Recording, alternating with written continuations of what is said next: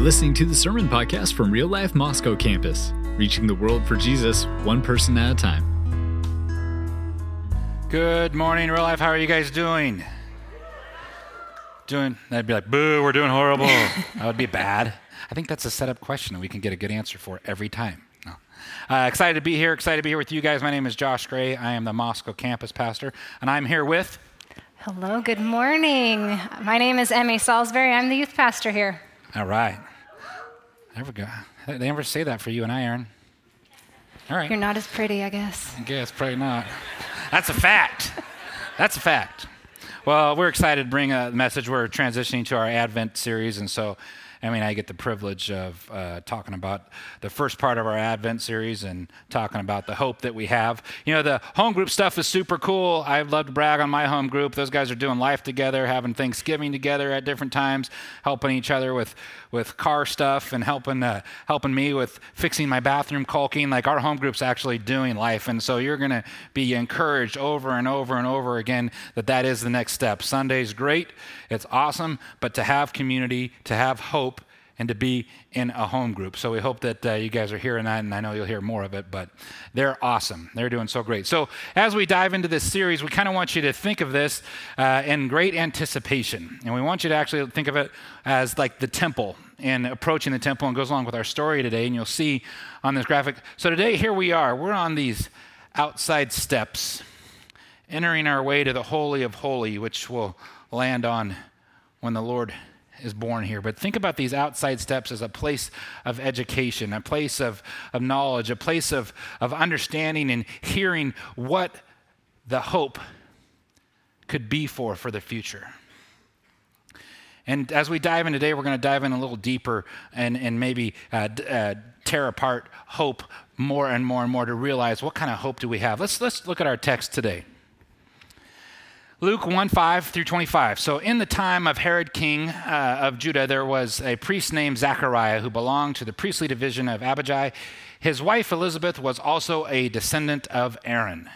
Both of them were righteous in the sight of God, observing all the Lord's commands and decrees blamelessly.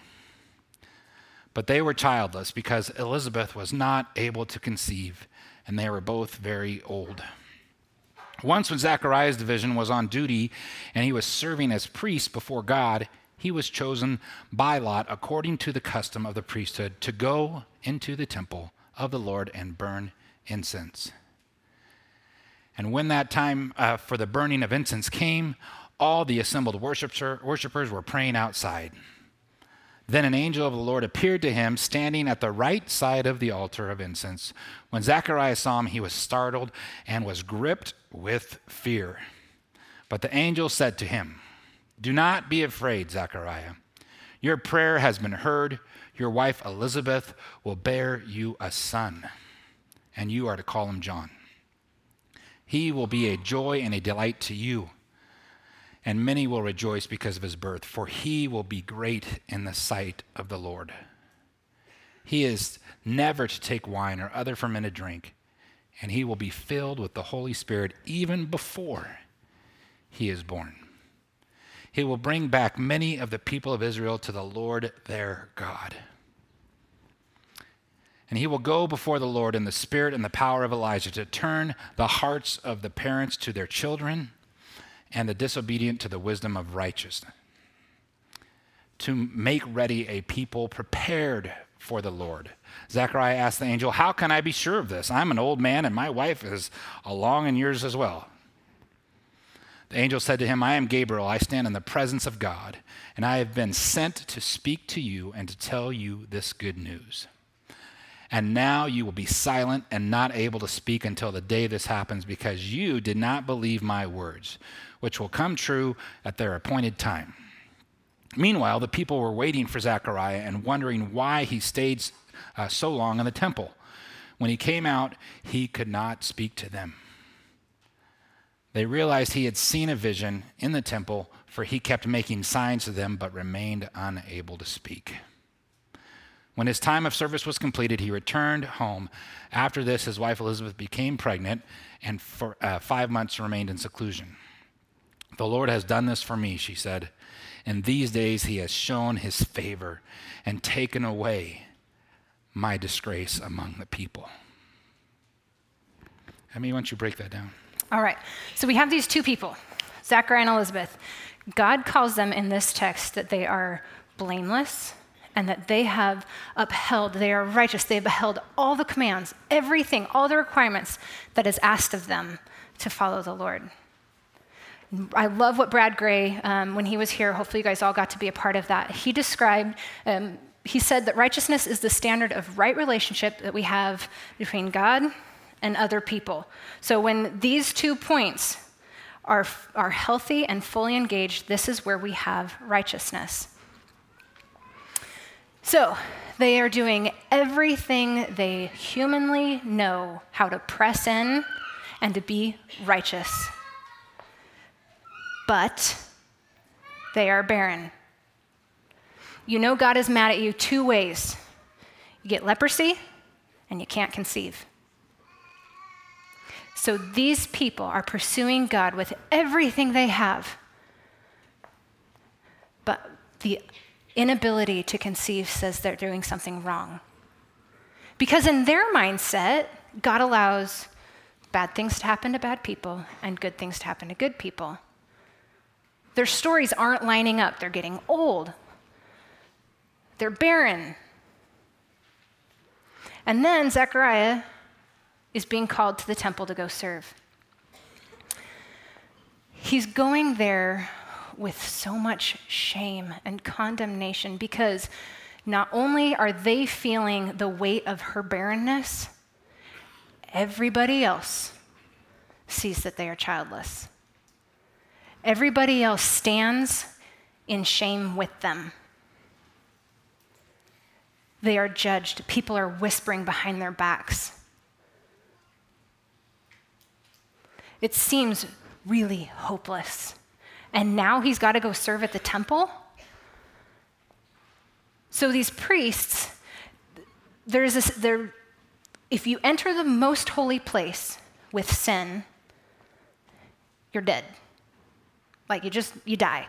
And that's why they tie a rope around the priest's ankle. That if they haven't moved around, if, if they're feeling like they're taking a little bit of time, they probably figure that they're dead. And so they have a rope to pull them out.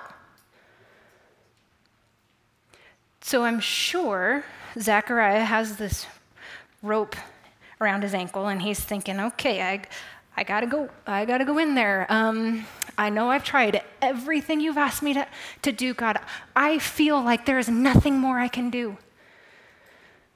But my circumstance says otherwise.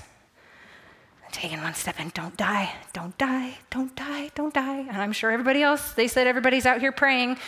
Please don't make us use the rope. Please don't make us use the rope. Please don't make us use the rope. And he gets in there and he's met by an angel because I believe God meets us in our insecurity and our doubt. And the angel says, Hey, you know, I see what you've been doing.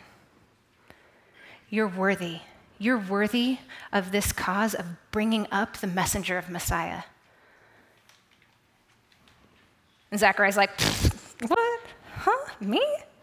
Like, why am I barren? Why, why are we childless then? Apparently, apparently we're doing something wrong. And yet you're going to tell me I have to raise up a kid that I don't have for Messiah to be the messenger of Messiah. I think there's two kinds of doubt. One doubt that says, this is completely bonkers, you're insane, I'm checking out, and we're going this way. Then there's this doubt that says, I am so in. I don't know how you're going to do it, but I'm in. And it presses in to a life that's going to be fully engaged in living. God knew Zechariah's heart. He knew that he, he had what it took. He and Elizabeth were righteous people. They have what it takes to bring up this, this son. And so, in this doubt, I think God said, Zechariah, I see you. And I know that you're a good guy, and I know you're a doer, and if I told you to do it, you'd probably do a great job. But this is my story. So you're going to sit down, you're going to be quiet, and you're not going to have any ability to have any part in this because you're going to see with your own eyes how I'm going to make this happen. So he causes him to go mute and deaf. When our life circumstances don't make sense, God has an amazing way to use righteous people to do crazy things. Because in our righteousness, it opens up this ability to say, All right, God, I'm going to stand back and let you do your thing. And this gives us hope. And Josh is going to unpack that. Yeah, I think about the word hope. Um, I've used it cheaply. I've used it like I hope that. Uh, remember when the lottery was like two billion? I was thinking about buying my first lottery ticket, didn't do it, so I had slightly less of a chance than those of you who did. But like, yeah, I hope I win the lottery. I hope. And I hope that my team wins their bowl game.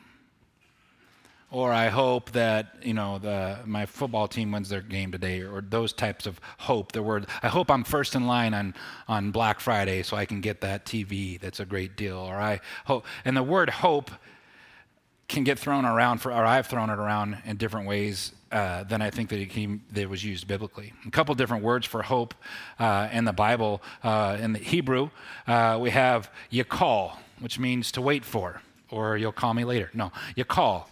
Um, and so you call, they use that word like with Noah when uh, the floods were, uh, he was waiting for the floods to recede. He was, you're calling for the floods to recede. He was waiting for that. So uh, not great anticipation. Or maybe for some of you in here, it's like you, you call for your wife to be ready to leave. You're wait, not with anticipation. Wait, did the, did the hair dryer go off? Is she coming? Or maybe you're the dude and you're the one that's late, so I'll beat up on you guys too. But you're, or you're waiting on your husband to complete that project at home. There we go. like, ah, oh, just anticipation, right? Uh, and then there's uh, kava, which is to wait with anticipation. And this is a different kind of hope. This is a, a gotta have type of hope. Like, if this doesn't happen, it ain't gonna work. It's not a, it would be nice to. It's a, it's got it's gotta. It's gotta happen. And then the Greek, there's elpis, which is a hope that is based on a person. The risen Jesus. And they would use this word in the New Testament. Actually, let's look at uh, Romans here. It says, Not only so, but we also glory in our sufferings because we know that suffering produces perseverance. And perseverance, character. And character, a peace character hope. Hope in what? Hope in the risen one. And hope does not put us to shame. Our Lord and Savior does not put us to shame. This hope we have. Because God's love has been poured out into our hearts through the Holy Spirit who has been given to us. So, as we think about this season and you think about hope, what kind of hope do you have? Have you been in that spot where you have, you got to have, it's the, it just drops you to your knees like, Lord, this marriage, I don't know how long I can hold on. And you're just with an anguish, Lord, I have this hope. I need you. Or you're, uh, we have a couple in our care group, and she got hit in a head on car accident a number of years ago, and they're on surgery number like 27. And he slept on the hospital floor for two months, hoping, hoping, hoping, Lord, save my wife.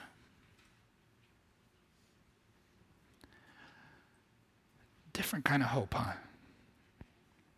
This is not the hope of lottery hope. This is the hope of, I gotta have it. And even this morning, I was visiting with another couple, and they uh, are in a, care, in a home group, and they drove to Portland, Oregon to be with somebody in their home group who had a baby that was uh, not going to make it and didn't make it. And I was talking to him, and I was like, "Man, I, man, that's that's home group. That's what it's about. You drive six, seven hours to be with somebody and pray and spend time with them." And they said, "Yeah, well, unfortunately, we had experience in that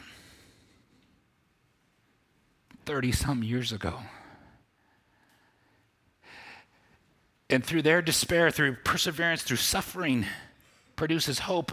They were able to take their hope from their loss right? And not fix their situation because that situation isn't fixed. It doesn't make sense.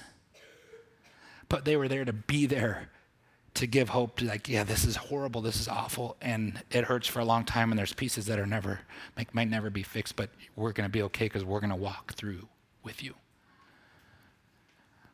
That's the hope that I hope that we would have for this season as we anticipate. We just, you gotta come, Lord. You gotta come into my life. So, where do we find this hope? Well, in today's story, we're going to find it through prophecy. So, let's identify what prophecy is. There are two different kinds, and today we're going to talk about these two. There's the foretelling, it's the predicted future. This is going to happen. It has a supernatural, God said this, it's going to be. We saw that with Gabriel. Then there's forthtelling. It's calling out the truth of where we're headed. So we're standing on a hillside, we see a train headed this way, a truck headed this way. What's going to happen? Devastation. We're able to see something. It's like what Aaron said, like when you sow good, um, when the acts that lead to life, lead to life, acts that lead to death, lead to death type of thing. That's going to be forthtelling. So as we read um, this next little chunk of scripture, I want you to just keep in mind prophecy, okay? Luke 1 57 through 80. When it was time for Elizabeth to have her baby, she gave birth to a son. Her neighbors and relatives heard what the Lord had shown her great mercy, and they shared her joy. On the eighth day, they came to circumcise the child, and they were going to name him after his father Zechariah. But his, mo- his mother spoke up and said, No, he is to be called John. They said to her, There's no one among your relatives who has that name. Then they made signs to his father. This is where we think um, the deafness came in, to find out what he would like to name the child. He asked for a writing tablet, and to everyone's astonishment, he wrote, His name is John. Immediately, his mouth was open and his tongue set free, and he began to speak, praising God. All the neighbors were filled with awe, and throughout the hill country of Judea, people were talking about these things.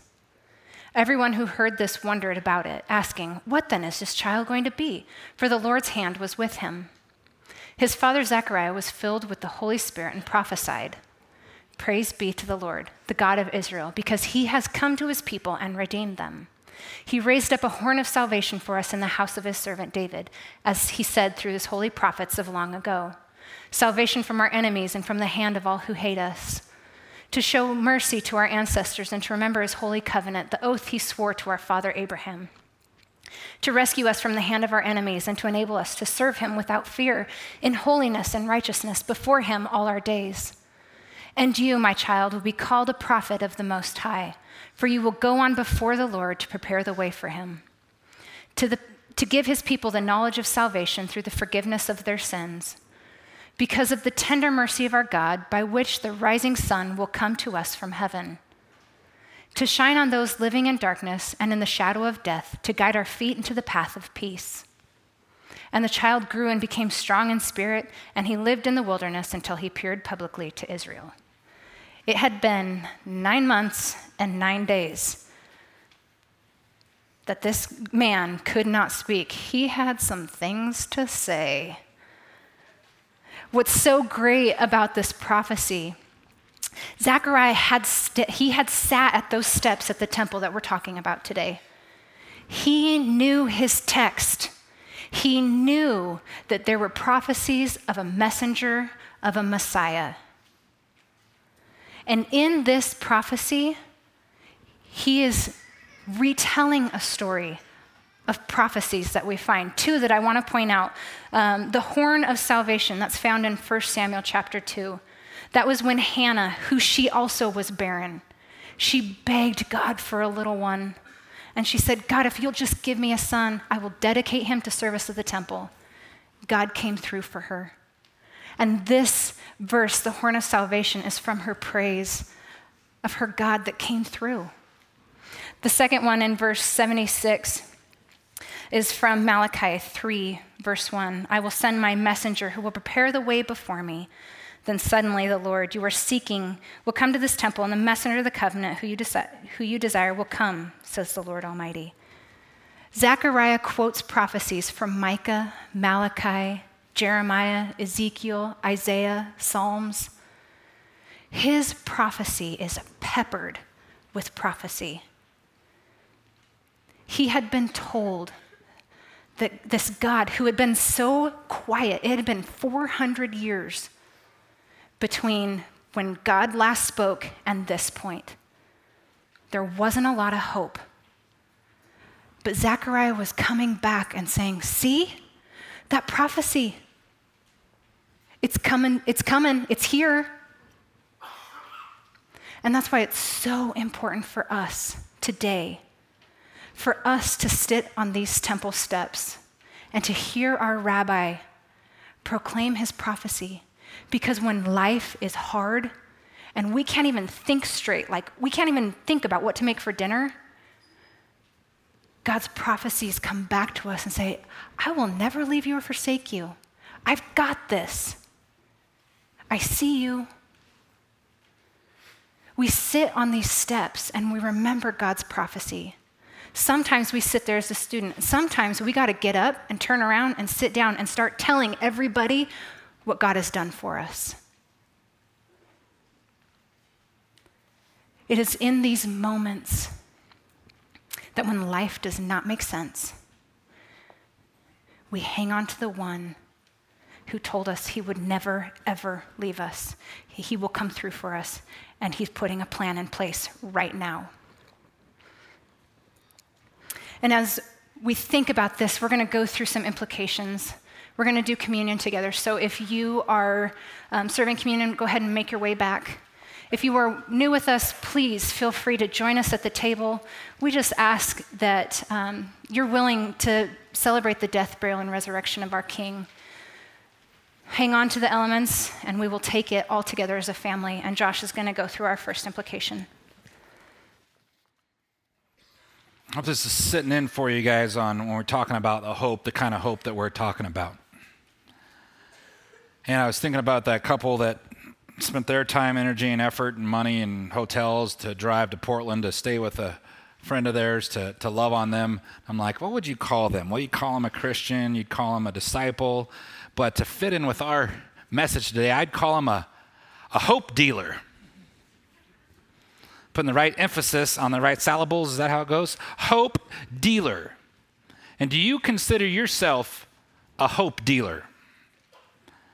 Do you keep the hope and, that you have and the experiences you've had, do you keep those inside for you to, to hold on to? Because it might embarrass you if, if, if, there was something wrong with you, that something happened, but you, to give somebody else hope.